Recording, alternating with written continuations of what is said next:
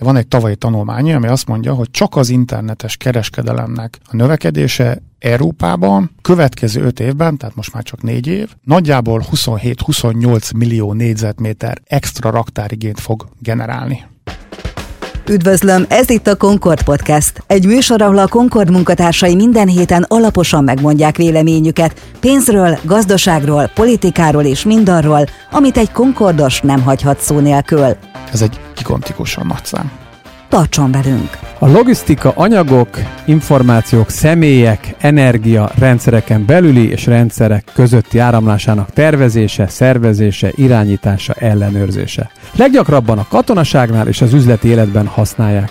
Logisztika a görög logos szóból származik, jelentése értelem, számítás, tervezés. Az ingatlan piacon belül a lakó és a kereskedelmi ingatlanok mellett a harmadik legfontosabb terület a logisztikai ingatlanok piaca.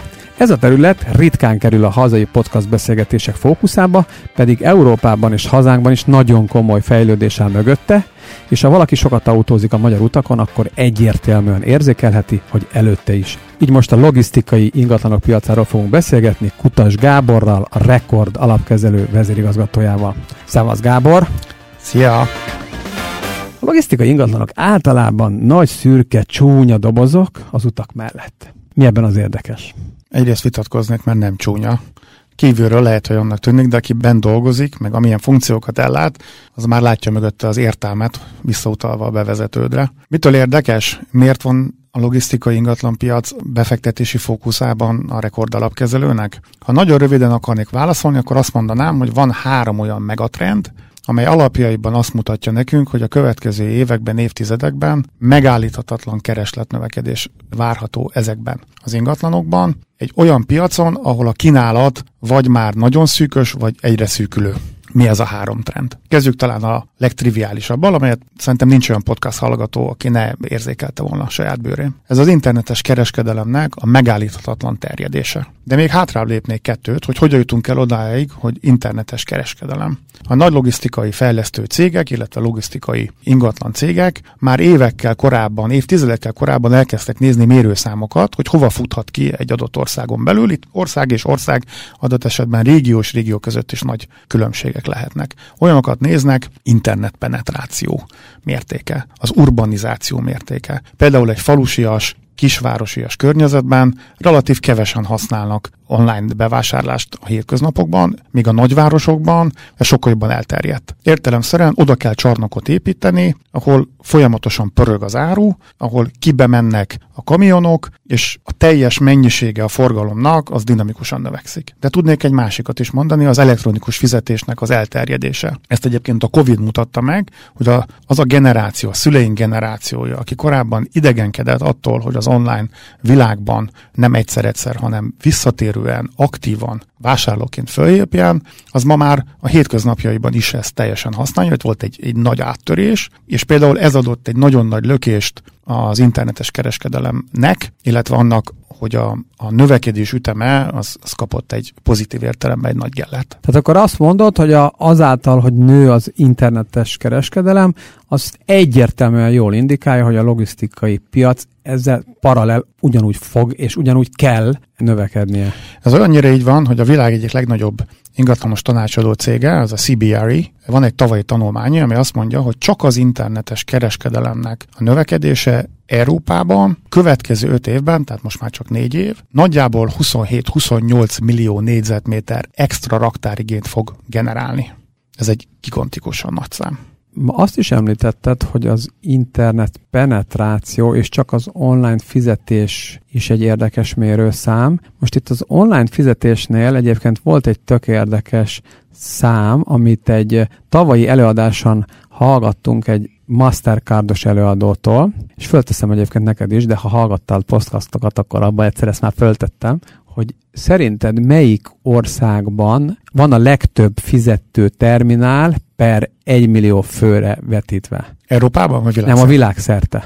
Vagy Dél-Kelet-Ázsiára tippelnék, mondjuk Korea, vagy esetleg valami, ahol mikrofizetésekre használják valami fejlődő országban, Nigéria.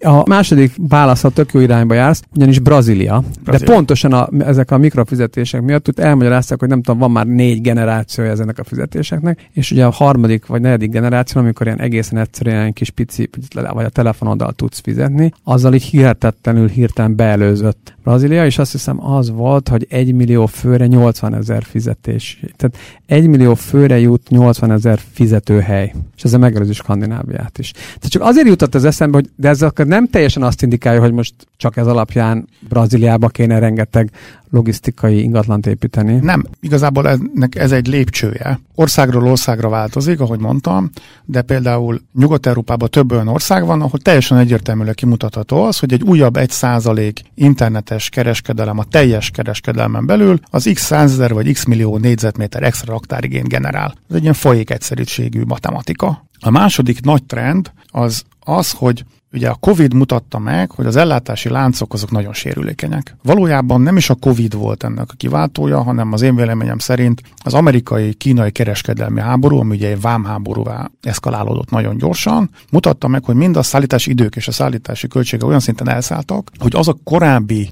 évtizedes just-in-time típusú készletezési politika, amelyet a, ezek a cégek a világ nagy gyártó cégei, illetve beszállítói folytattak, az egyszerűen fenntarthatatlan. Egyszer a Covid miatt el lehetett azt játszani, hogy egy első-második körös beszállító miatt álltak a a futószalagok, ezt soha többet nem fogják megkockáztatni. 30-40 százalékkal megnőttek a készletek, például itt Európán belül a 2019-20-as évek óta, ami ha nem 100%-ban csapódik be extra raktárigénybe, de 30-40 helyett 25-30-35%-kal több raktár kell. Ezt értem, de azért azt is látni kell nyilván, hogy azért a raktározás főleg magas kamatok, mert azért nagyon fáj. Jó, persze az is fájt, amikor nem lehetett termelni, most e... nyilván átcsaptunk a másik irányba, ha innen nézzük, hogy most mindenki raktár, azért nehogy azért le kell a termelés, de hogyha jönnek, ha picit ezek a beszállítói láncok helyreállnak, és mondjuk, mondjuk esetleg a, van egy rossz hírem, nem fognak helyreállni. Nem fognak? Nem. És a kamatok Igazából is maradnak a... egy jó darabig. Ezt nem tudom, ebben nem mernék nyilatkozni. Na mindegy, akkor nézzük a beszállítói láncokat. Akkor a beszállítói láncoknál van még egy dolog, ez a harmadik nagy trend. Az, hogy 30 éven keresztül a világon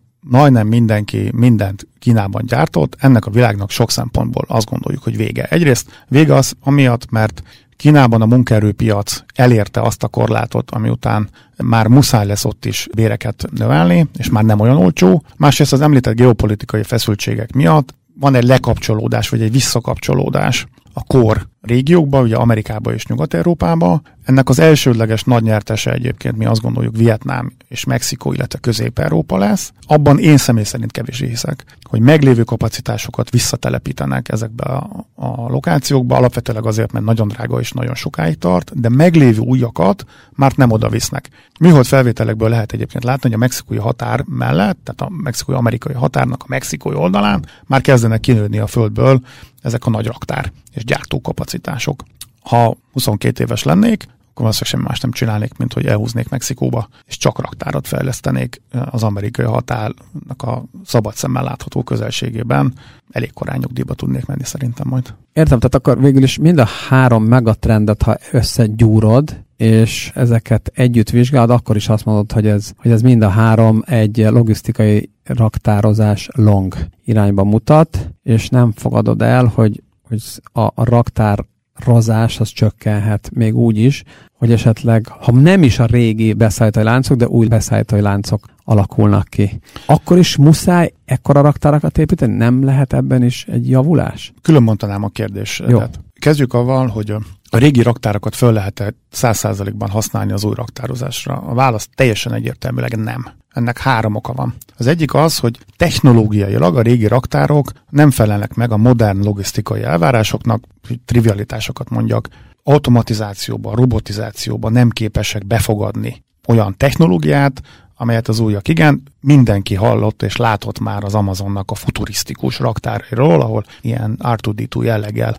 rohangálnak a targoncák, és kibetárolnak. Azt tudni kell, hogy a egyik legnagyobb implicit költsége a raktározásnak a ma raktáros maga, hát jobb esetben nem, jobb, kevésbé jobb esetben illuminált állapotban odaveri állandóan a targoncát a falhoz, illetve magához a polcrendszerhez, amivel megsérül a targonca, a polc meg az áru. Egy teljesen automatizált indukcióval vezetett targoncás más raktározási rendszerben ilyen nem fordul elő soha, arról nem beszélve, hogy egy robot soha nem megy betegszabadságon, nem sztrájkol és nem kér bér.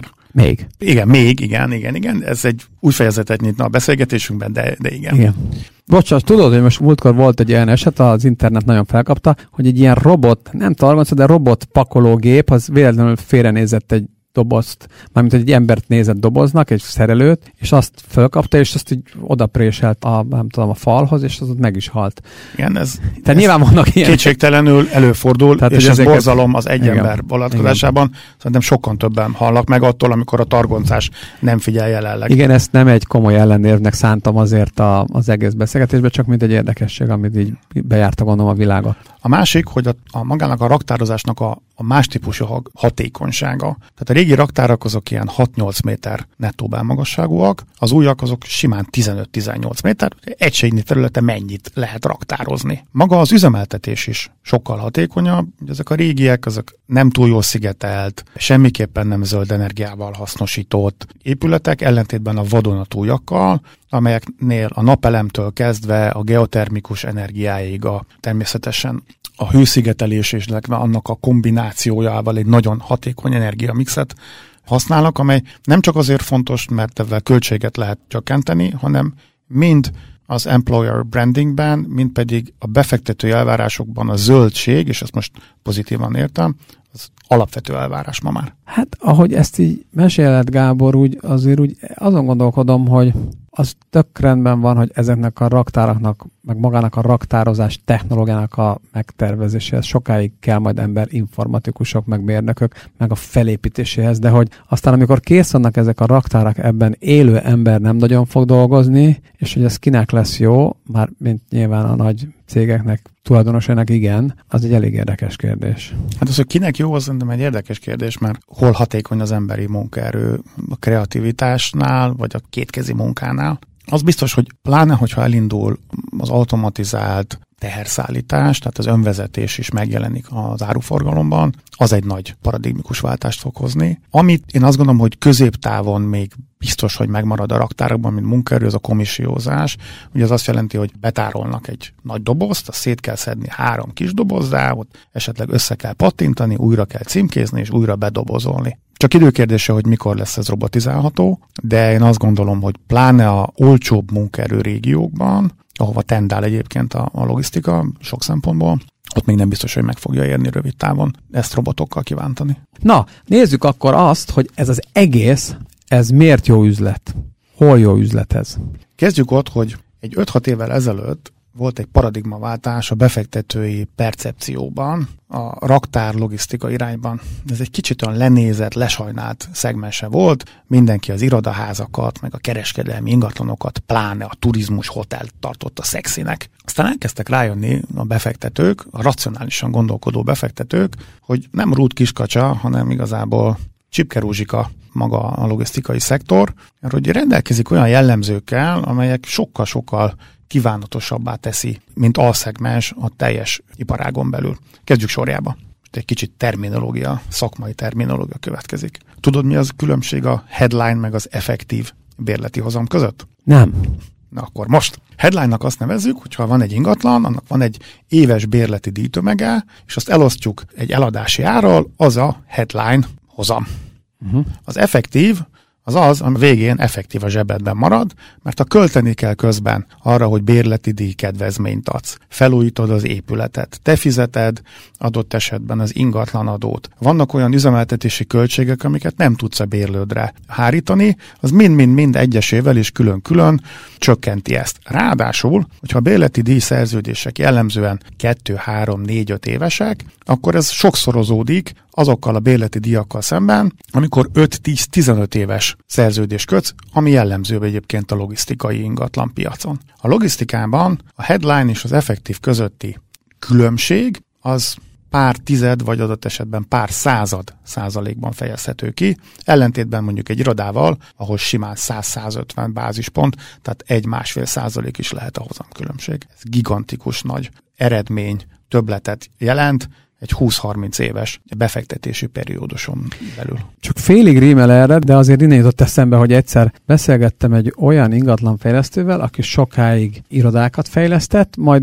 valami folytán, ami félig egy ilyen kényszer volt, félig nem, egy ilyen több mint ezer lakásos lakóingatlant is fejlesztett és aztán értékesített, és amikor ebből kikavarodott, akkor mondta, hogy ő lakóingatlannal soha többet nem fog foglalkozni, mert most nagyjából egyébként ugyanezt az átváltást mondta, hogy mennyivel bonyolultabb. Most, de akkor vissza erre, akkor ehhez képest, tehát még egy irodához képest, amit ő nagyon könnyűnek élt meg. A logisztika ahhoz képest, hogy ezer különböző lakóval kell beszélni, ahhoz képest akkor a logisztika az még sokkal-sokkal hát egyszerűbb. vagy egy bérlőd van, esetleg mondjuk kettő-három. Igen. Évente kétszer telefonálsz vele, és egyszer találkozó.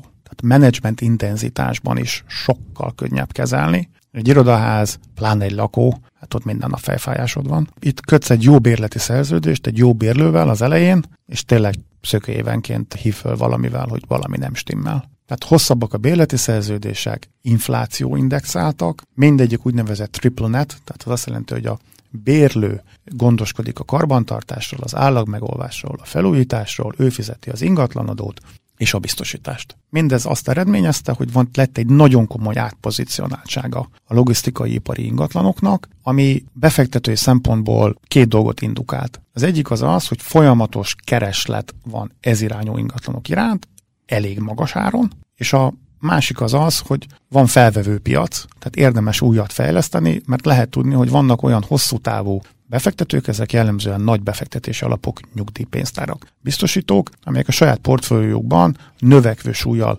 szeretnének elhelyezni ilyeneket. De hogyha ez picit kereslet túlsúlyos az a piac, akkor miért nem épül több? Miért nem zárkozik fel a kínálat is olyan ütemben, mint ahogy ezt a kereslet indukálja?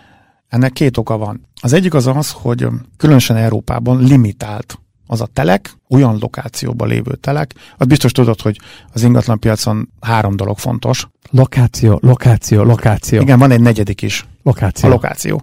Ej, vele találtam. Tehát megvannak azok a lokáció, ilyen hotspotok, ahol érdemes ilyeneket fejleszteni, mert hogy közel vannak azok a kiszállítási területek. Nagy zárójeles megjegyzés, még arról, hogy miért nem jók a légitípusú logisztikai ingatlanok, egész egyszerűen megváltozott maga a logisztika is. Tehát korábban voltak ezek a giganagy csarnokok, és ennyiből áll többé-kevésbé a logisztika. Ma már sokkal jobban szegmentálódik a piac, tehát egyrészt vannak a nagy fulfillment vagy distribution centerek, már ez is két külön kategória, és akkor van a city logisztika, ami az utolsó mérföldről szól.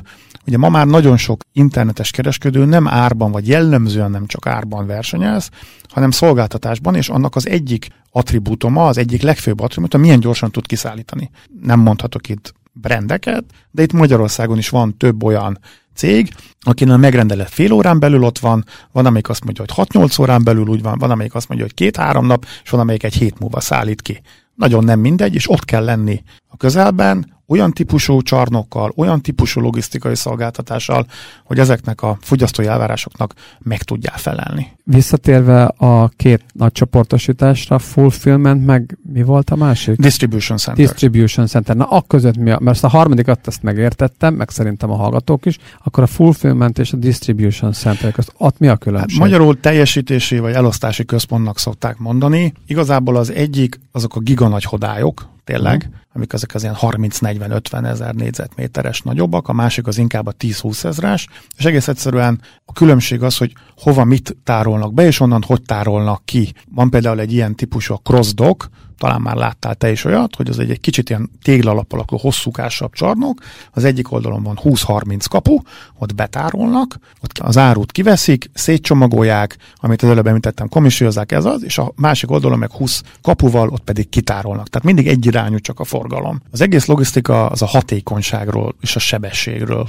és a költségről szól. Ebben próbálja mindenki megtalálni a saját szeletét és az optimumot. Térjünk vissza arra, hogy akkor miért nem épülnek gyorsabban ilyen logisztikai csarnokok, amik a növekvő keresletet ki tudják elégíteni? Az első és legfontosabb, amit említettem, hogy telkekből hiány ja, telkek. Uh-huh. Tehát egész De miért telkek... van hiány telekben? Hát ezeket kirakjuk a puszta közepére, azt kész. Mármint gondolnám én. Hát egyrészt laikusként. Nem. Tehát egyrészt itt méretes telkek kellenek, tehát hogy nem lehet 1200 négyzetméteres fulfillment centert építeni, ami az egy 2500 négyzetméteres telek elég. Itt a legkisebb méret hektárban egy fulfillment centernél az mondjuk 5 hektárnál kezdődik, és fölmegy 50 hektárig adott esetben. Ezeknek nagyon limitált a száma. Mondom, olyan lokációban, tehát a puszta közepén találsz, de ami autópálya mellett van, ráadásul nem egy autópálya, hanem valahol az autópályák kereszteződésénél van, közel nagyvároshoz, megfizethető áron, olyan helyen, ahol az építkezés nem gigadrága a talajviszonyokból vagy a földrajzi viszonyokból adódólag, ez hidd el, elérsel limitált. Én elhiszem.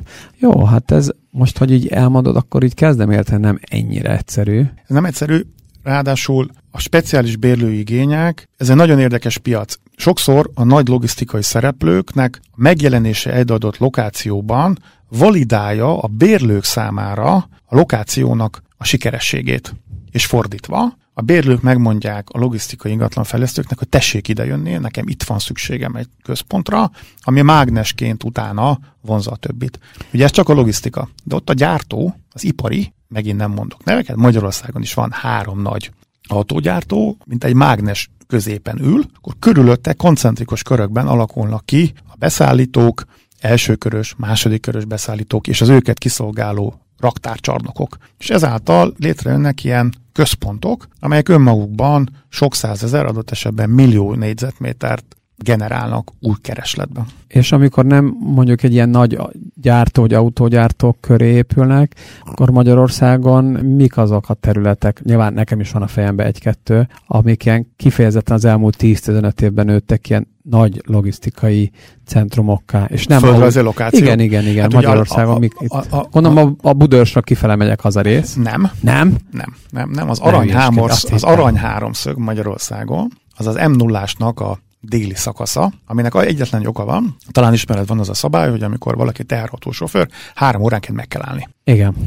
Az az, az egyetlen egy rész az országban, ahol a normál forgalom esetén bárhova eljut a kamionsofőr megállás nélkül. Így az állás a legdrágább. Ezért van az, hogy az m 0 ez a Dunaharaszti, Sziget-Szent Miklós, picit még Vecsés, Gyál része, ott épült fel a legtöbb csarnok, és ott a legdrágábbak is a bérleti díjak. Ja, mert onnan, ha bármelyik irányba elindítod Magyarországon belül, akár kelet-dél, dél-kelet vagy nyugat. Észak. Észak, hát észak, igen. Akkor három órán belül onnan elérkezik. Alapesetben igen. Kivéve, ha az m 0 mondjuk Győr fele rögtön bedugul.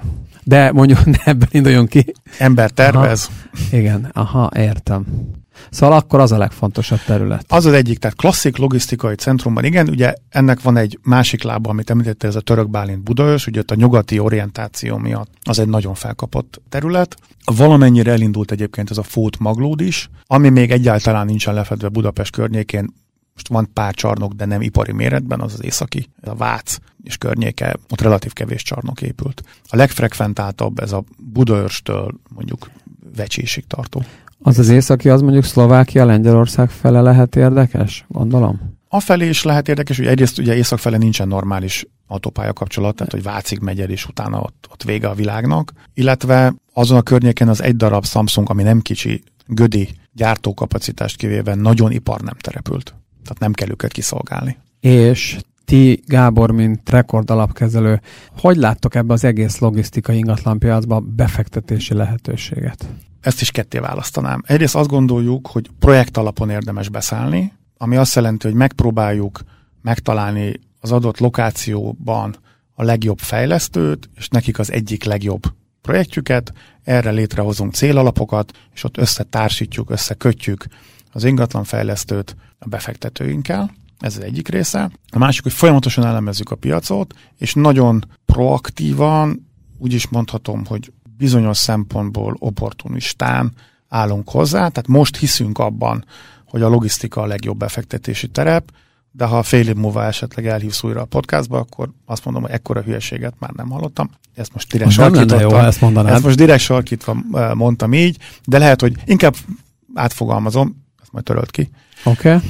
Inkább úgy mondom, hogy lehet, hogy akkor majd úgy fogok fogalmazni, hogy a logisztika mellett már egy újabb területet analizáltunk, ahol érdemes beszállni, Például most az irodapiacban, mint nagyon kevés igazán jó beszálló pontot látunk, de lehet, hogy fél év múlva, egy év múlva, ha az árak olyan szintre esnek, vagy a, a bérlői igények úgy megugranak valami csoda folytán, akkor lehet, hogy azt fogjuk mondani, hogy abba is aktívak szeretnénk lenni. És mennyire speciális ez a terület? Tehát milyen az átjárás az ingatlan fejlesztők között, azok közt, akik korábban mondjuk lakóingatlant fejlesztettek, vagy irodát fejlesztettek, és most meghallgatják ezt a beszélgetést, és a homlokukra csapnak, hogy ó, hát én mostantól fogva csak is kizárólag logisztikai ingatlanokkal fogok foglalkozni, úgyhogy mondjuk az elmúlt 25 évben irodákat építettem, meg fejlesztettem. Mennyire speciális ez? Mennyire speciális szaktudást igényel? Nagyon-nagyon speciális tudás, de vannak olyan szereplők, profi nagy szereplők, mint lokálisan, mint globálisan, akik több szegmensében az ingatlan piacnak tapasztalattal rendelkeznek, jó track rekorddal rendelkeznek, és ügyesen, okosan csinálják, de azért hozzá kell tenni, hogy az igazán nagy szereplője ennek a, a világnak, azok specialisták, akik több tízmillió négyzetmétert építettek meg az elmúlt pár évtizedben, Európában világszerte, a neveik ott vannak kin adott esetben a nagy csarnokokon, vagy olyan is van, aki Európa legnagyobb szereplője, de soha senki nem hallott róla, mert hogy az a modellje, hogy megépít és rögtön elad, és vagy a bérlő, vagy az új tulajdonos neve kerül ki a csarnokra. Akkor értem, hogy tulajdonképpen ha ezeket a neveket most így még nem is ismerjük, átlagemberek, beleértve magamat is, de nyilván részben akár a ti tevékenységetek miatt azért ezeket a nagy nemzetközi neveket is gondolom a közeljövőben meg fogjuk ismerni. Erre somáson csak annyit tudok válaszolni, hogy gőzerővel dolgozunk azon, hogy ez így legyen. Ha tetszett ez a podcast, kérlek iratkozz föl Concord csoport nevű YouTube, Spotify, Apple vagy Google podcast csatornánkra, írásainkat pedig olvassátok a concordblog.hu. Hát Gábor, akkor nagyon szépen köszönöm, és akkor innen folytatjuk. Így legyen.